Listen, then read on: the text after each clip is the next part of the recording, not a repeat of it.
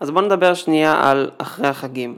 כולנו מכירים את המשפט הזה, אנחנו נתחיל אחרי החגים, אני אלך למכון כושר, אני אתחיל שיפוץ, אני אתחיל לעשות יוגה, אני אתחיל לעשות ריצה, אני ארד במשקל אחרי החגים. וזה בסדר, אני אחלה עם המשפט הזה, ההפך, אני דווקא אוהב את התקופה הזאת של אחרי החגים, כי אני חושב שבאופן אישי וגם באופן אה, מקצועי, כדאי שלבן אדם יהיה את הפנאי להקדיש את הזמן לתהליך. כדאי לעשות את התהליכים הטובים והחשובים בצורה יותר אה, רגועה. אבל הקטע הזה של אחרי החגים קצת אה, תופח יותר ממה שהוא צריך להיות. מה זאת אומרת?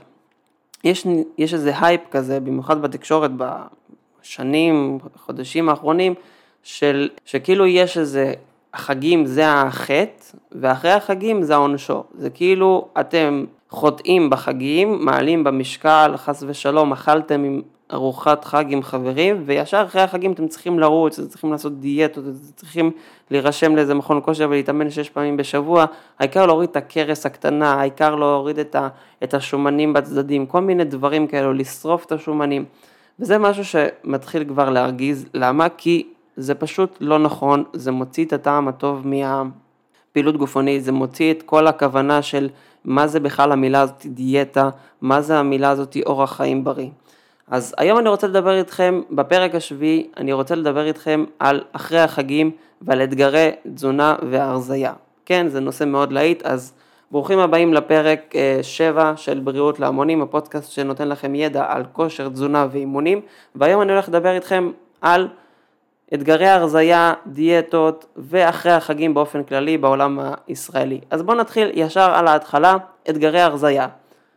כולנו מכירים את זה אחרי החגים, אחרי פסח, אחרי סוכות, אחרי חנוכה, לא משנה מה, כל חג שיש ל, אה, ליהודים, אנחנו שומעים על כל מיני אתגרים, החל מניקוי רעלים, ללא פחמימות, ללא סוכר, אתגר 30 יום לרוץ, אתגר 30 יום לא, יוגה, ובאמת אין ספור אה, משפעניות רשת, איך שנקרא להם, אושיות בריאות, איך שקוראים לזה היום, מתחילות להפיץ ולמכור כל מיני אתגרים. אז קודם כל בואו נתחיל דבר ראשון אוקיי, מה, מה הבעיה שלי עם זה? יש עם זה בעיה, אין עם זה בעיה, זה טוב, זה רע?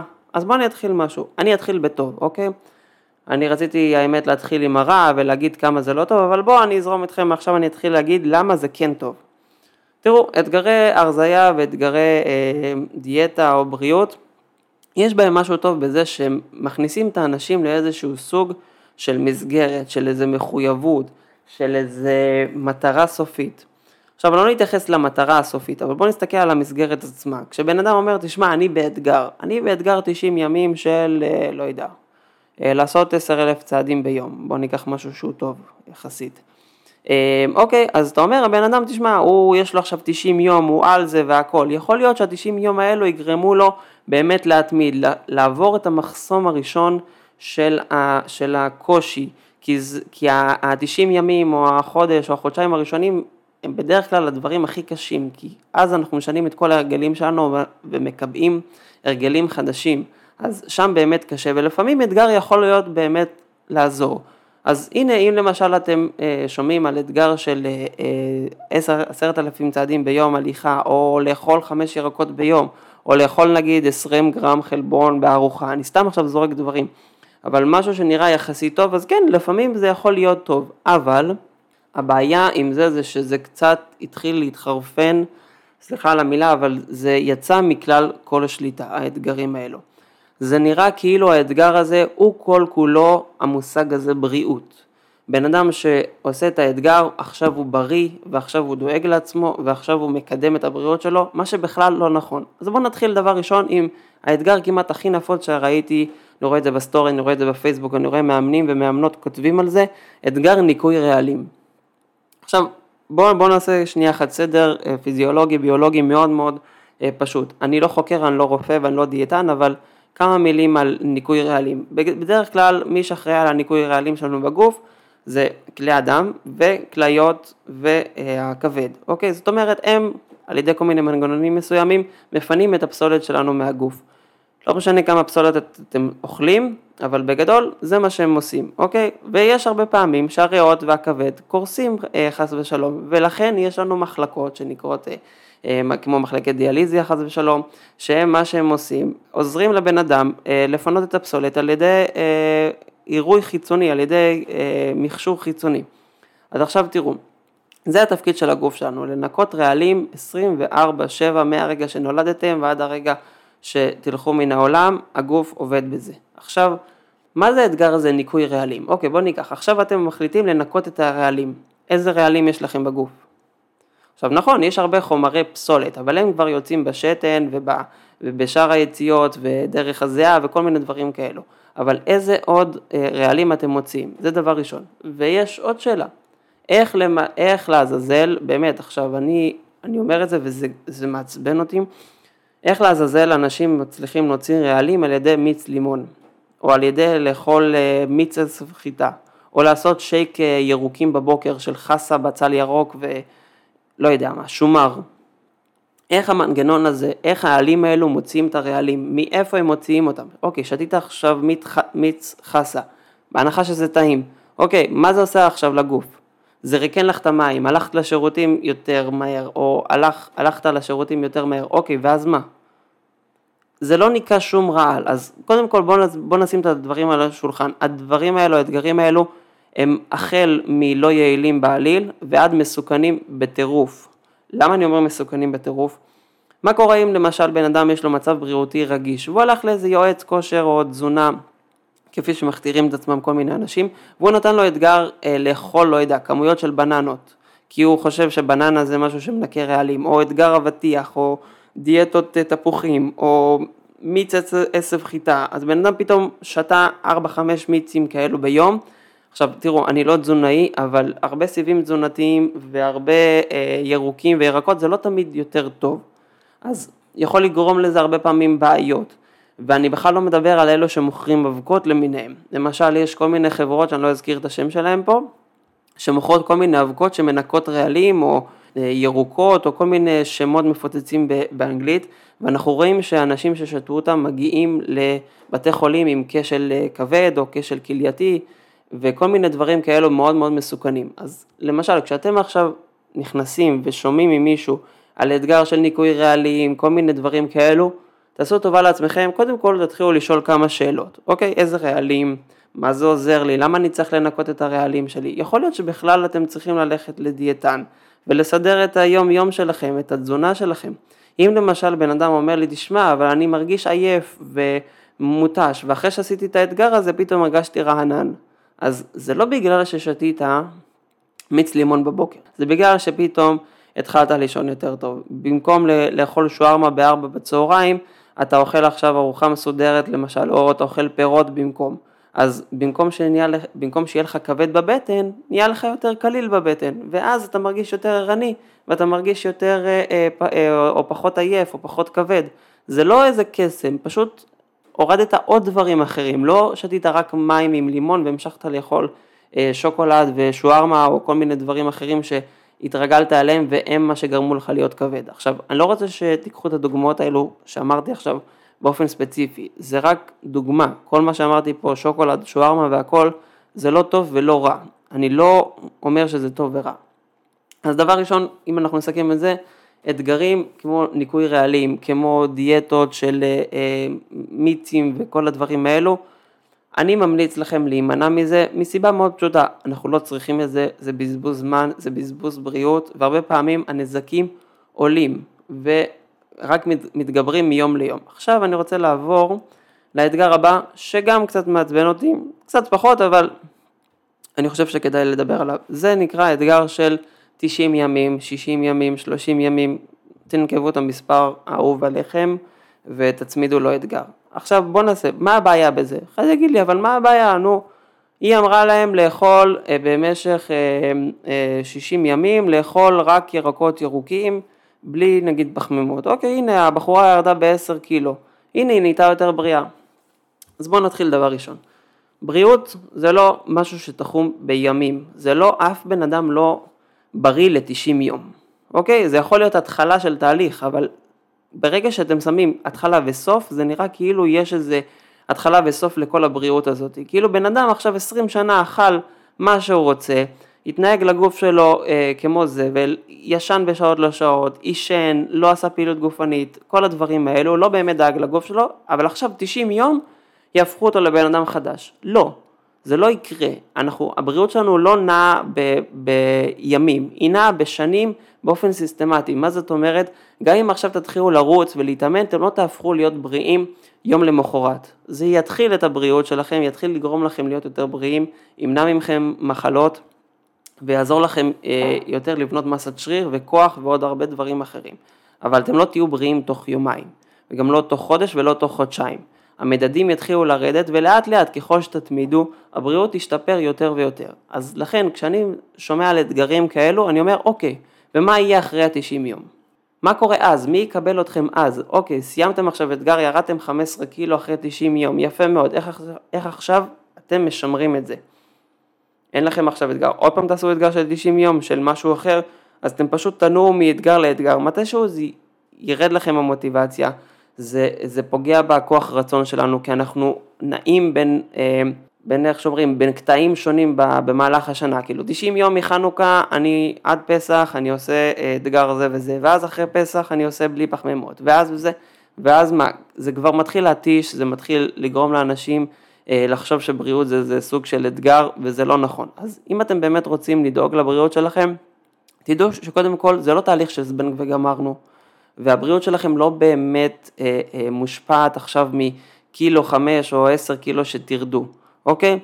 אתם יכולים לרדת עשר קילו ב-20 שנה, אתם יכולים לרדת עשר קילו בשנה, בסוף מה שהכי חשוב זה שקודם כל תעשו את זה בצורה טובה, בצורה שבאמת אה, תתאים לכם, ושתעשו את זה באמת בצורה טובה ומקצועית עם אנשים שבאמת מבינים מה הם עושים, ולא סתם אנשים שכאילו אומרים יאללה בוא נעשה לך אתגר של תרד 10 אה, קילו במשקל. אוקיי, אנחנו יודעים היום שלמשל אנשים שיורדים במשקל בצורה אה, מהירה ובזבנג וללא הכוונה מקצועית ובאמת תמיכה נפשית, זה לא באמת מחזיק מעמד. זה יכול להחזיק כמה חודשים ואז אחרי זה הם חוזרים את המשקל פלוס מע"מ, איך שאומרים. אז באמת, אם אתם נחשפים לאתגרים, אתם באמת רוצים לאתגר את עצמכם, לכו לאנשי מקצוע. זה נכון, זה השקעה, אני אומר, זה השקעה שדורשת מאמץ וכסף, וזה השקעה בעיקר, בעיקר מנטלית, להבין ש-20 שנה או 10 שנים או 5 שנים של הזנחה של הגוף לא באמת נעלמים על ידי אתגר של 30 יום, וזה בסדר, זה קשה, וגם אני הרבה פעמים מתקשה בזה עם עצמי, אבל אנחנו צריכים להבין ש... ככה החיים בנויים, ובדרך כלל להשיג תוצאות על ידי קיצורי דרך, זה לפעמים לעשות את הדרך הארוכה. פשוט אתם עושים כמה, כמה פעמים את הקיצורי דרך, ואז בסוף אתם תצטרכו לעשות את הדרך הארוכה, או שבכלל לא. כי אני רואה הרבה אנשים שהגיעו אליי, אחרי כל מיני אתגרים של כל מיני חברות אה, אה, עלים למיניהם, ואומרים לי, תשמע, קניתי את האבקה הזאת, ירדתי 10 קילו, יפה מאוד, אבל אחרי זה חזרתי 20 קילו. עכשיו כשאני שומע את זה אני אפילו לא שואל אם הבן אדם חזר, כי הבן אדם מגיע אליי, הוא רואה, הוא קצת אה, אה, אה, מלא או משהו כזה, ואז אני מבין שזה לא עבד, איך שאומרים, האתגר שהוא עשה. באמת, תימנעו מזה וכדאי לכם לשמור את הכסף שלכם ואת הבריאות שלכם לדבר אחר. נקודה שנייה, מה שאני רוצה אה, לדבר זה על התופעה הזאת של אחרי החגים, ירידה במשקל וכושר. עד עכשיו בנקודה הקודמת דיברתי על אתגרים. לא דיברתי בכלל האם באמת ירידה במשקל מושפעת מכושר או לא באמת מושפעת מכושר. אז בואו נעשה כזה דבר. ירידה במשקל היא תוצאה של גירעון קלורי ומודעות תזונתית. זהו, אוקיי? אין דרך לשנות את זה ואין דרך לשחק עם המשוואות. גירעון קלורי ומודעות תזונתית זה הבסיס של כל ירידה במשקל. וחיטוב, איך שתקראו לזה, לשרוף שומנים, להוריד, להוציא קלוריות, זה לא משנה. בסוף זה מסתכם בגירעון קלורי. איזה גירעון קלורי, איזה דיאטה, איזה, איך שאומרים, תהליך יותר טוב, יש אין ספור מחקרים, כמעט כולם מתכנסים לתוך זה. תהיה בגירעון קלורי, תדע מה אתה אוכל, תעשה את זה בצורה טובה ומקצועית, עם ליווי נכון, ותתמיד בזה לאורך שנים. זה בסוף כל המסקנה של רוב המחקרים. אין דיאטה שמורידה אתכם ושכאילו פרצה את גבולות הפיזיולוגיה והמציאה משהו חדש. אבל עכשיו אני רוצה לדבר על ירידה במשקל ועל כושר, אוקיי? הרבה אנשים חושבים שהמשוואה היא ככה, אוקיי? של אחרי החגים שווה דיאטה, ואז דיאטה שווה ירידה במשקל, שהיא כמובן איך יורדים במשקל, על ידי להירשם לחדר כושר, לעשות כושר, אבל המשוואה הזאת היא פשוט לא נכונה. אוקיי, קודם כל, בואו נתחיל מההתחלה. אחרי החגים לא שווה דיאטה. דיאטה לא עושים סתם כדרך אגב, או בגלל שקצת אכלתם אה, בארוחות חג. דיאטה עושים כשבאמת בן אדם רוצה לשנות את אורח החיים שלו אה, לצורה בריאה. לא אמרתי לרדת במשקל, כשהוא רוצה לשנות את האורח החיים שלו לצורה יותר בריאה.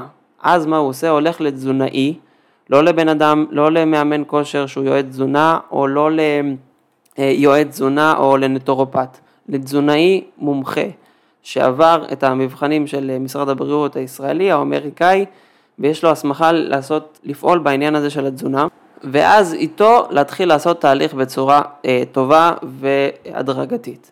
ככה באמת עושים דיאטה, או איך שהתרגום הבאמת המילולי של דיאטה זה אורח חיים בריא. לא עושים דיאטה כי עכשיו אכלנו קצת אחרי החגים, או כי קצת אה, חרגנו בחגים, ממש לא. זה לא, יש עכשיו מוצא חג סוכות, למחרת בבוקר מתחילים דיאטה. ממש לא, צריך לעשות לזה הכנה נפשית ופיזית. אוקיי. דבר שני, בואו נעשה כזה דבר. פעילות גופנית לא מורידה במשקל. אני יודע שזה קצת הלם, פעילות גופנית לא מורידה במשקל.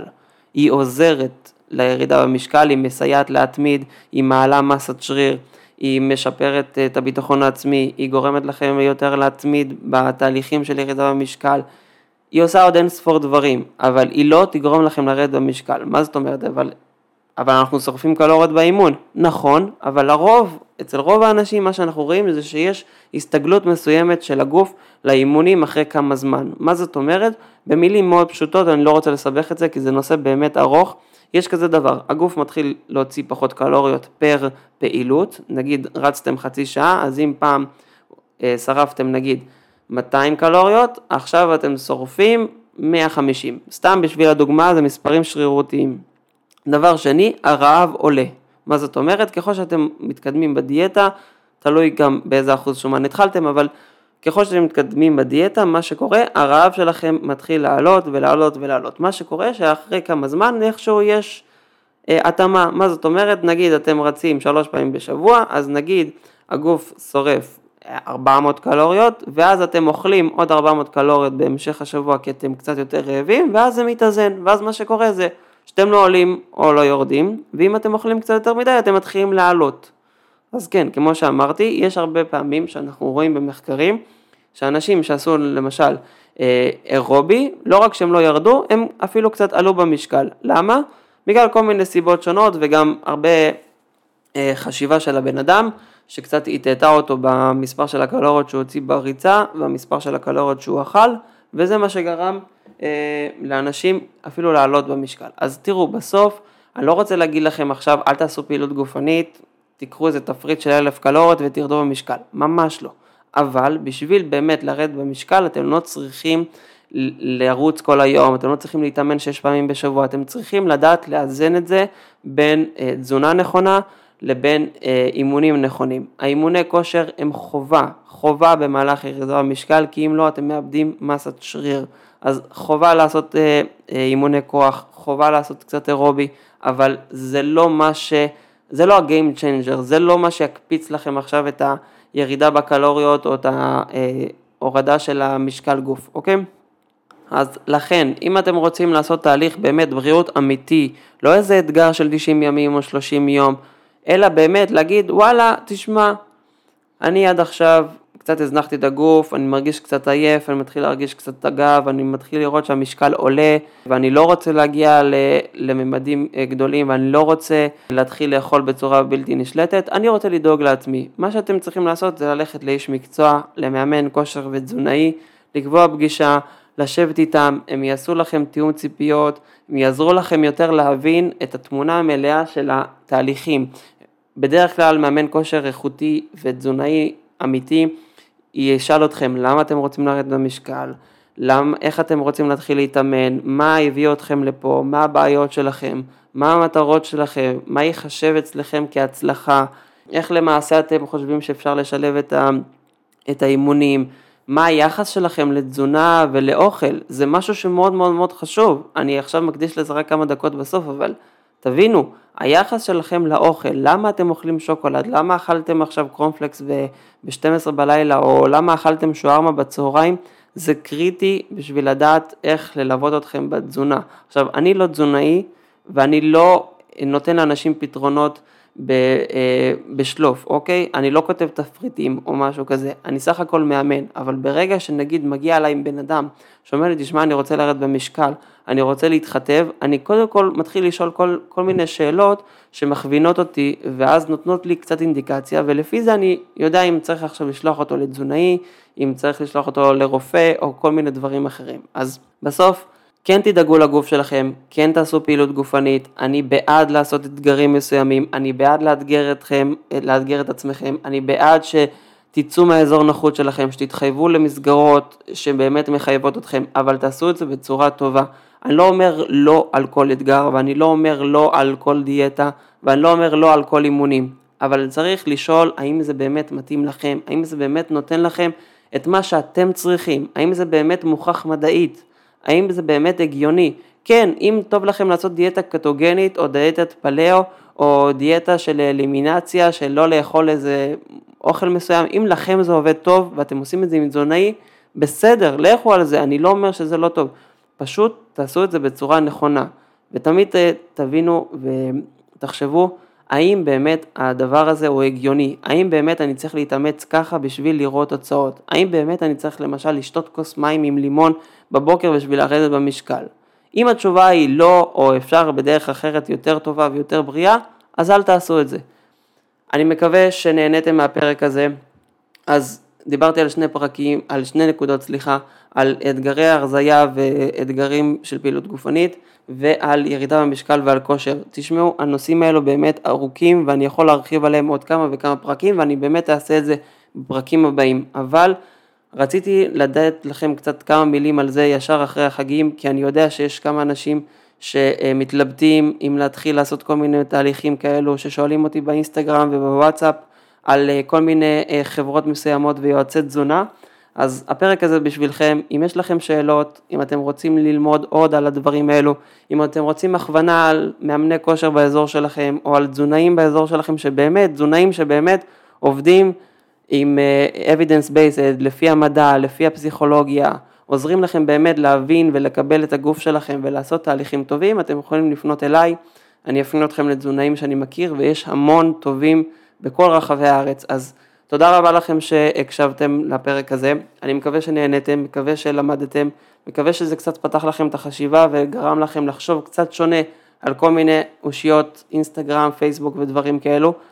אני מקווה שתבואו אליי גם לפרק השמיני, שנדבר על עוד נושאים על כושר ובריאות, אז בינתיים תודה והמשך אחרי החגים שמח.